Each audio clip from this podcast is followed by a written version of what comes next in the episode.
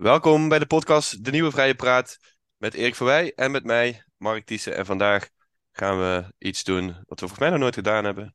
Maar waar ik wel eh, eigenlijk al, wat ik eigenlijk misschien wel al jaren zou willen doen, namelijk boekentips delen. Want Erik en ik die hebben in het afgelopen jaar eh, een boek gelezen. Allebei eentje. Allebei eentje. En, en die willen we graag met jullie bespreken. Zodat jullie misschien ook nog wat te lezen hebben onder, eh, in, de, in de prachtige kerstperiode, onder de kerstboom. Ehm, ja, ik heb ook heel veel kinderboeken trouwens gelezen wel, Erik, dit jaar. Maar dat gaat veel was over je lievelings? kind, qua kinderboek. Ja. Oh, eigenlijk Pluk van de Pet Pettenvet. Oh ja? Mijn zoontje is nu vijf en die, eh, die, die vindt dat dus nu leuk. En dat is echt voorlezen, hè? Dus dat is niet uh, die plaatjes. Dus jij gaat over een, eh, een tijdje, vooral plaatjesboeken, denk ik. Dit kwam in een eh, raadsdebat, kwam dat verhaal nog naar voren van Puck en de Pettenflat. Dat is toch die, eh, die vader die dan geen papieren heeft en daarmee eh, steeds in de problemen komt? Is dat Pluk? Nee, dat is niet Pluk. Ik geloof het wel, ja. Haar vader van Puck. Van Hij heeft, hij heeft geen vader, dus dat kan niet. Of, of in ieder geval, zijn vader is niet aanwezig in het boek. Oké. Ja, Nou, ja, ja. nee. dan, ja? Je hebt wel zo'n boek van. Jezus, dit wordt een hele andere uitzending ineens. Maar dit, je hebt wel zo'n boek van Kikker en Vriendjes. Ja, En eh, dat gaat over. Dan komt er. Er zijn een paar dieren, hè, die wonen dan ergens op een heuveltje eh, bij een vijver. En dan komt daar een nieuw dier bij, een rat. En die wordt dan eh, behandeld als vreemdeling. Ah, Eh, kijk eens en, dat wordt heel, wel vaker gebruikt, geloof ik, in politieke debatten. Om te laten zien. Want een rat gaat op een gegeven moment helpen bij het blussen van een eh, brand en zo. En dan zijn ze allemaal vriendjes. En dan is hij geen vreemdeling meer. Maar dan is hij gewoon onderdeel van, onderdeel van de kleine samenleving van Kikker en zijn vriendjes. Ik dacht aan Otje. Otje, die had een vader die moest steeds inderdaad zijn Oh, papieren laten zien. Otje. Dat had hij niet. En dat was eigenlijk dus gewoon een ongedocumenteerde. Ja, En dan kwam in zo'n eh, zo'n raadsdebat kwam nog een keer eh, ja. Nou, het is, het is gewoon een onuitputtelijke bron van inspiratie. eh, Daar zit echt een dubbele laag in die je soms pas op latere leeftijd echt gaat zien. Dat is Ja, ja. absoluut waar. Net zoals met. Disney-films. Ja, dat is echt zo, ja. We Ja. dwalen af. We we zijn al vanaf jonge leeftijd beïnvloed. eh. ja. Mhm. Eh, Dat ja, we dwalen wel een beetje af. Oké, dan mag jij beginnen. Jouw boek van 2022. Ja, top. Ehm, ik ben een beetje laat op het feestje, want deze is volgens mij al ehm, twee jaar geleden uitgekomen. Ehm, maar hij heet Ministry for the Future. En de auteur is eh, Kim Stanley Robinson. En het, het is niet echt een, eh, pure roman ehm, wat niks met de werkelijkheid te maken heeft. Het is ook niet echt helemaal non-fictie, maar het zit er een klein beetje tussenin. Maar het is een, eh, een fictief verhaal. En het gaat over een wereld in een nabije toekomst, een jaartje of 10, 20, 30. Waarbij eh, klimaatopwarming echt ontspoord is. En dat er heel veel ingrijpende gevolgen merkbaar zijn. En dat er ook allerlei hele radicale maatregelen genomen moeten worden om dat, om dat op te lossen. En het begint met een hele aangrijpende scène in een, klein dorpje in India. Met een man die in een soort kliniek werkt om ja, met temperaturen van 50 graden en een van de weinige werkende airconditionings van de stad. Nog een beetje mensen te huisvesten. En op een gegeven moment wordt dan die, ehm, die, die dieselgenerator voor die, voor die airconditioning wordt dan gestolen door een paar van die rovers. Want daar is nog een beetje de laatste energiebronnen. En dan, dan moeten mensen vluchten in een soort meer in de buurt daar. Om te vluchten van de hitte. Om te cool te blijven. Ja, precies. Maar ook dat, dat, dat meer blijkt dan inderdaad echt al op ehm, warm badtemperatuur te zijn, zeg maar.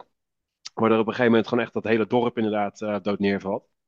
En het begint echt mega grimmig op zo'n hele aangrijpende manier. Dus hoe, hoe kan dit echt zo ver uit de hand lopen? En hoe ziet het eruit? Heel tastbaar en heel concreet. Als je nu in een wereld ziet waarin de temperaturen gewoon echt ja, ondraaglijk zijn geworden voor menselijk leven. Ehm, maar daarna wordt het iets positiever. Want dan gaat het over een, ehm, een vrouw, die heet Mary Murphy. Dat is dus een fictief personage. En zij is dan ehm, minister geworden voor een nieuw VN-orgaan, of iets wat daarop lijkt. De Ministry for the Future. En hun, hun kerntaak is dan om mensen te vertegenwoordigen of de belangen van die mensen te beschermen die er nog niet zijn of die ehm, Ja. nog moeten komen. Dat is eigenlijk voor de toekomst. Ja. En zij gaat dus heel actief aan de slag met ja, met name dan klimaatopwarming en welke maatregelen landelijke overheden moeten nemen om dat dan te regelen. En niet om dat met dwang te regelen, want het is eigenlijk een, een, een orgaan wat niet zo heel veel bevoegdheden heeft.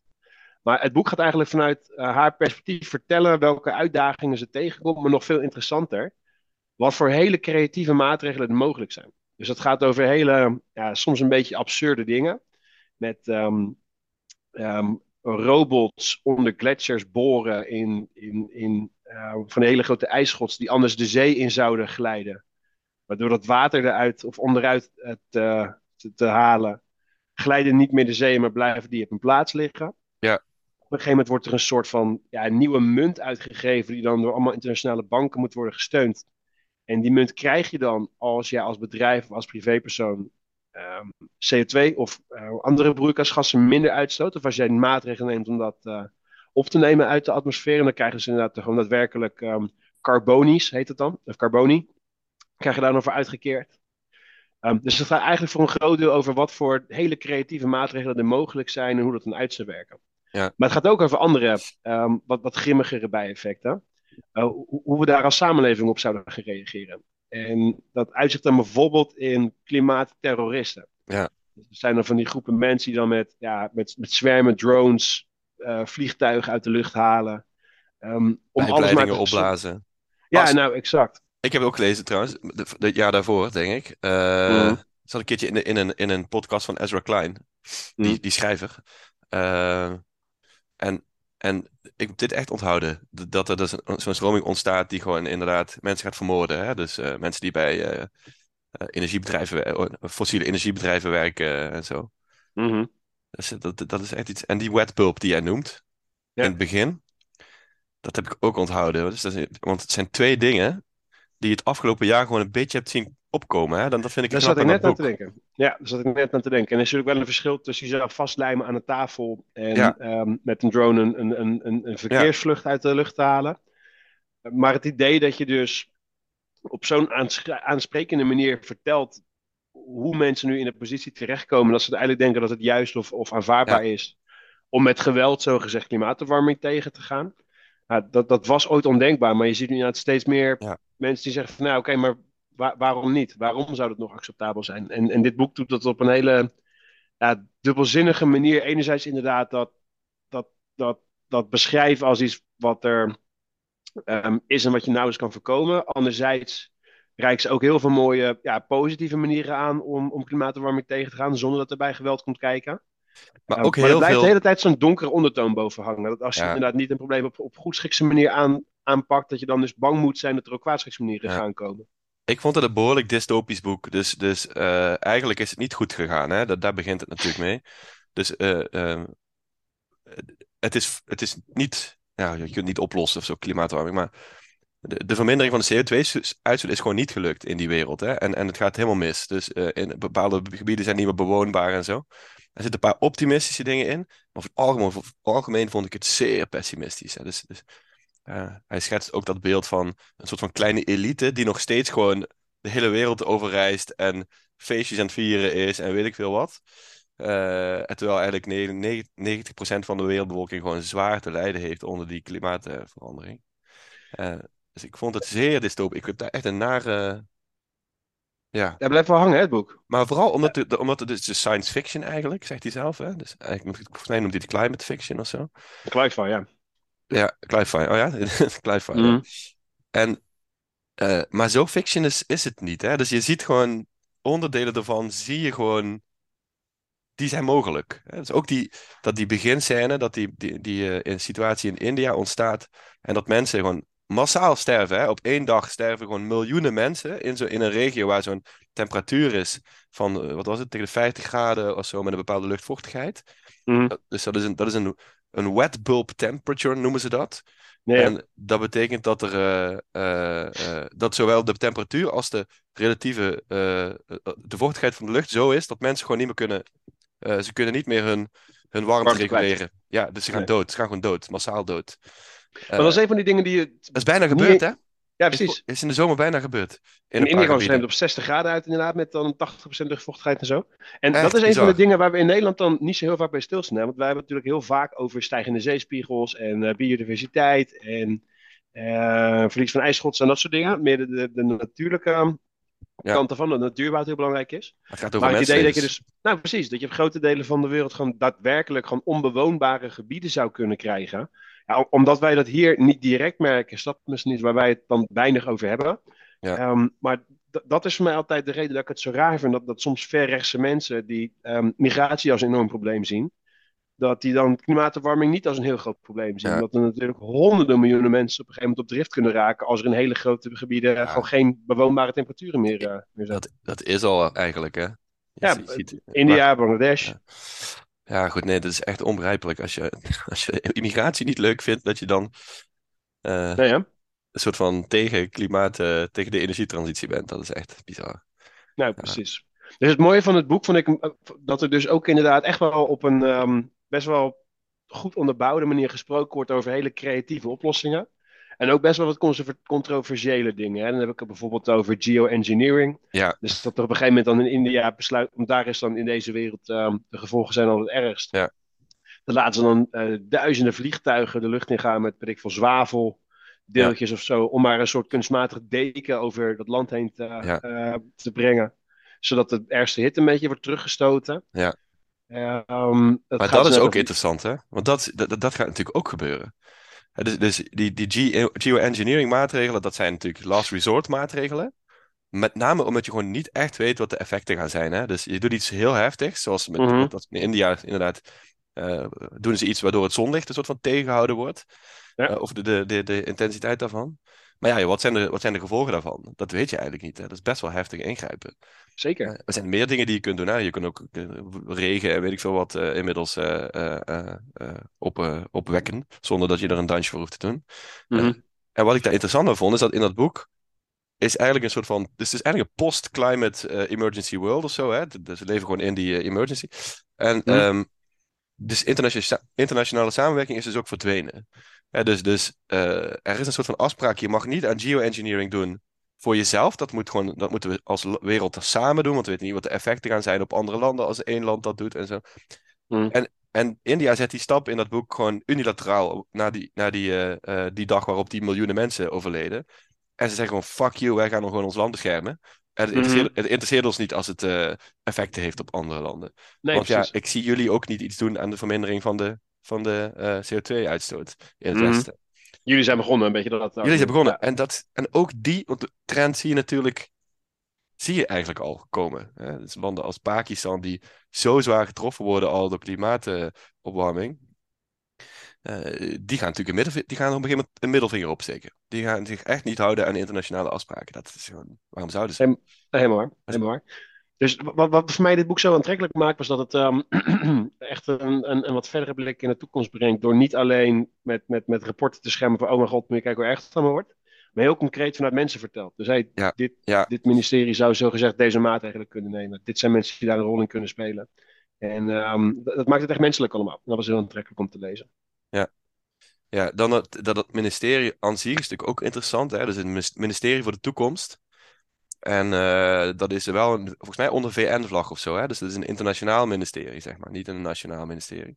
Klopt. Eh, eh, dat is ook wel interessant. Hè? Dat zit een beetje bij die stroming van dat long-termism. Dus dat je bij beleid rekening moet houden met toekomstige generaties. Die Ja. hun, stem, hun stem nog niet kunnen laten horen en zo. Precies, dat is inderdaad echt het bestaansrecht van die specifieke organisatie. En bij mijn weten Ja. is er niet zoiets wat, wat nu al bestaat, maar wel interessante denkoefeningen om eens over na te denken. Wat, wat zou dat betekenen en wat zouden die mensen dan kunnen. Ja. Wat, wat zouden die mensen dan bepleiten, zeg maar? Ja, leuk man. Ja, we kunnen hier nog wel even over doorgaan, maar ik wil ook nog wel even over mijn boek hebben. Oké, dan gaan we dat doen. Wat heb jij gelezen, Mark? Ik heb ook een boek gelezen. Eh, ik wilde even, even hebben over Elementaire Deeltjes van Michel Houellebecq. Dat is al een heel Mhm. oud boek. Mhm. En ik heb dat denk ik al vijf keer gelezen, want ik vind het zo goed. Eh, ik denk dat ik dat ergens begin jaren 2000 voor de eerste keer heb gelezen. Mhm. Wat ik, wat ik zo goed vind, en zeker zijn eerste boek, boeken van Houellebecq, is dat ze daar, daar zit een inherente kritiek in op de liberale, individualistische samenleving. Hè, waarin mensen een soort van eh, teruggebracht worden tot consumenten, slash eh, eh, mensen die zelf mogen bepalen wat ze nastreven, wat kan leiden tot vrij bizarre uitwassen. En hij, Mhm. pakt eigenlijk, hij schetst eigenlijk in zijn boeken, hij pakt die uitwassen en hij vergroot die nog wat uit, eh, waardoor je heel duidelijk ziet wat zijn nou eigenlijk de rare kanten aan, aan, je individu in, eh, aan individualisme, aan kapitalisme, aan eh, de samenleving die wij ge- gecreëerd hebben. En elementaire deeltjes vind ik daar echt briljant van. Dat boek gaat over. Het is wel. Het is een. Het is een hoe zeg je dat? Ja, het is, het is, hij, hij vergroot dingen echt uit. Dus het gaat Mhm. over twee broers die, van, die zonder ouders zijn opgegroeid. Ze hebben dezelfde moeder, eh, andere vaders en ze leren elkaar op latere leeftijd kennen. Eh, moeder is totaal eh, seksverslaafd, drugsverslaafd, heel individualistisch. de, vaders, de vader van één broer is ook. die houdt orgies met kleine meisjes en weet ik wel wat. Dus die jongens die groeien op in een vrij bizarre situatie. Waarin, waarin hij echt dat individualisme uitschetst van de, van de liberale samenleving. En het nastreven van genot. En dat daar eigenlijk geen grenzen aan zijn. Ehm, Dat iedere Even- liberaal maar een soort hedonistische... ehm, heel hedonistisch, ja. Oké, ja. Maar tegelijkertijd, hij koppelt dat een soort van met, zeker bij een van die twee broers, eh, die docent is. eh, hij is niet zo aantrekkelijk, is gepest in zijn jeugd op een internaat. Niet alleen gepest, trouwens ook echt wel mishandeld, seksueel lastiggevallen, weet ik veel wat allemaal. Mhm. Eh, en hij koppelt die, dat, zeg maar, dat, dat hedonistische genot zoeken, dat koppelt hij met een soort van de vrije markt van de, van de seksualiteit. Dus er zijn altijd verliezers in de markt van seksualiteit. Hè? Dus je hebt de mannen die krijgen de knappe vrouwen.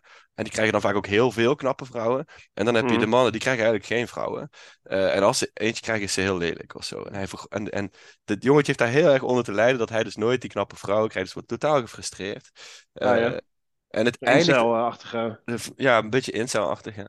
Eh, de andere kant van het boek, los van die kritiek op dat hedonistische, eh, losgeslagen eh, eh, vrijheidsdenken, zeg maar, is de tweede broer, die een briljante wetenschapper is. Hij is een biochemicus, volgens mij, of zoiets.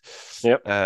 En hij, hij, doet, hij werkt met, met genetica, dus hij probeert het, het, het menselijke gen probeert hij in kaart te brengen en ook te bewerken.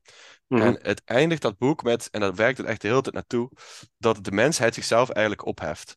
Omdat ze, omdat die, die slimme broer, zeg maar, eh, Ja. eh, in staat blijkt te zijn, eh, die heeft die een, een nieuw soort van DNA gecreëerd voor me- met nieuwe mensen, waarbij vruchtbaarheid niet meer bestaat, dus ze kunnen geen kinderen meer krijgen. Mhm. Maar ze hebben wel genotsdeeltjes, die je nu alleen op je hebt, hebben ze over een hele lichaam. Dus, dus ze zijn de, de, de, zeg maar, 100% hedonistische mens, zeg maar. Maar ze hoeven zich niet meer voor te planten. Dus dat, Mhm. dat van markt en, en seksualiteit wordt er helemaal uitgenomen. Eh, hij creëert gewoon een nieuwe mens. En de oude mensheid sterft dus ook gewoon af. Eh, en wat ik daar interessant aan vind, is dat volgens mij gaat dat gewoon gebeuren. En ik zeg niet deze type mens die hij schetst in zijn boek Hullebeck. Maar Mhm. als je ziet wat de ontwikkelingen zijn op, op, eh, op het gebied van eh, eh, nou, waar ook die wetenschapper mee bezig is, dan is het gewoon mogelijk binnen nu en wat zal het zijn, 10, 20, 30 jaar, om mensen gewoon te veranderen. Hè? Dus of dat nou is met dat je daadwerkelijk DNA kan aanpassen van mensen, waardoor ze beter worden in iets, of waardoor ze iets anders niet meer hebben. Of Mhm. dat je mensen dingen gaat implanten in hun hersenen. Er zijn gewoon hè, het modificeren van de mens, het verbeteren van de mens, dat gaat gewoon gebeuren. En mij, ik vraag me echt al een tijd af, wat gaat dan voor een mens daar uitkomen? En wat voor een, en wie doet dat als eerste ook? Hè? Stel je voor, jij bent, eh, volgens mij hebben we dit ook wel eens besproken. hè? Als ik een land zou zijn, stel je bent Argentinië. Eh, Je hebt net WK voetbal gewonnen, dus sowieso relaxed om nu uh, Moest nou? te zijn. Ja. Als je nou, ik heb als gevraagd gesteld, wat is, als je één ding zou moeten doen als land, om over 100 jaar allemachtigste te zijn van allemaal, Ah, ja, wat Ja. zou je doen? Ja, dan, Mhm. dan, dan moet je zorgen dat jij een betere mens kan creëren dan de andere landen om je heen.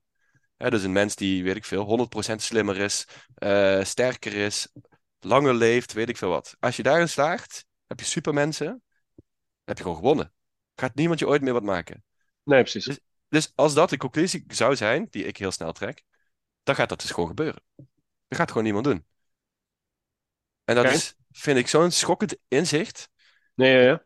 Omdat je je gewoon niet kan voorstellen hoe dat eruit komt te zien en wat dat voor gevolgen heeft voor de wereld en voor de samenlevingen en alles. Nee, precies. En dat boek gaat daar niet echt op in. Dat, houdt het een beetje op bij... ehm, Hij heeft, hij heeft andere boeken die daar verder op ingaan. Die, er, check. die er een beetje op verder gaan. Ja. Mhm. Eh, eh, maar dit is natuurlijk, hij creëert een heel specifiek soort mens. En namelijk Mhm. een, eigenlijk een soort van. eh, die zich dus heeft, heeft losgeworsteld van de strijd om de, de, de, vrije markt van de seksualiteit. Eh, Mhm. En die gewoon eigenlijk 100% genotsdeel is geworden. Eh, en zich dus ook niet meer hoeft voor te plannen. Dat is een bepaald type mens. Dat zal niet de mens zijn die. dat zal niet de eerste modificatie worden die we zullen doen, vermoed ik zo. Nee, Mhm. dat zal wel met andere dingen te maken hebben. Eh, Ja. Maar eigenlijk is het al zover. Hè? Dus bijvoorbeeld jouw telefoon is in feite al een modificatie van jou als mens. Hè? Alleen heb je het nu nog vast. Dus je moet het nog van tafel pakken. Ja. Ja. je moet het van tafel pakken en aanzetten en zo. Maar de stap naar dat ding wat je nu in je hand hebt, verwerken in jouw lijf, die is helemaal niet Mhm. zo groot. Hè? Dat gaat natuurlijk, ook dat gaat gewoon gebeuren. Dat zit volgens mij ook in die, hoe heet die eh, serie? eh, Black Mirror? Ja, nee, die was al een Britse serie over eh, de komende tien jaar. Ah, ik ben de naam kwijt. Zet het wel in de show notes. Cool. waarin mensen inderdaad dus een soort van interface kunnen inladen in hun, in hun hersenen. Waardoor ze een soort van, ja, wat je nu met je telefoon kan, gewoon in je hebt. Dus, Ja, eh, dus als je wil bellen, dan hoef je alleen maar je hand zo tegen je oor te houden. En eh, je ziet eh, augmented reality gewoon door je ogen. ja, vet. Ja, ja, nou best wel heftig eigenlijk allemaal. Maar goed. Dus jij komt met een soort dystopisch boek en ik kom met, met een misschien nog wel dystopischer. Ja, dus als je je kerstdagen zo meteen echt knijten, ongezellig en cynisch en verdrietig wil doorbrengen, dan kan je zeker deze twee boeken even oppakken en eh, Ja, jezelf in een zwart gat lezen. ja, precies. Maar misschien hebben we nog. Ik heb nog wel wat andere boeken, tipjes, die kunnen we gewoon noemen misschien. Ja, ik ook. Ik ook. We moeten even wat eh, positief afsluiten. Ja? Eerst? Wat? Ja, begin jij maar. Oké, ik heb uh, Annelien den Dijn met Vrijheid. En dat is een hele mooie beschrijving van de geschiedenis van wat vrijheid nu eigenlijk is. Hoe dat begon met zeg maar, staten die zelf onafhankelijk van andere staten mogen opereren. Dat is vrijheid. En dat we daarna veel meer zijn gaan denken in, in individuele vrijheid en zelfbeschikkingsrecht en grondrecht. En um, hoe het nou gekomen is.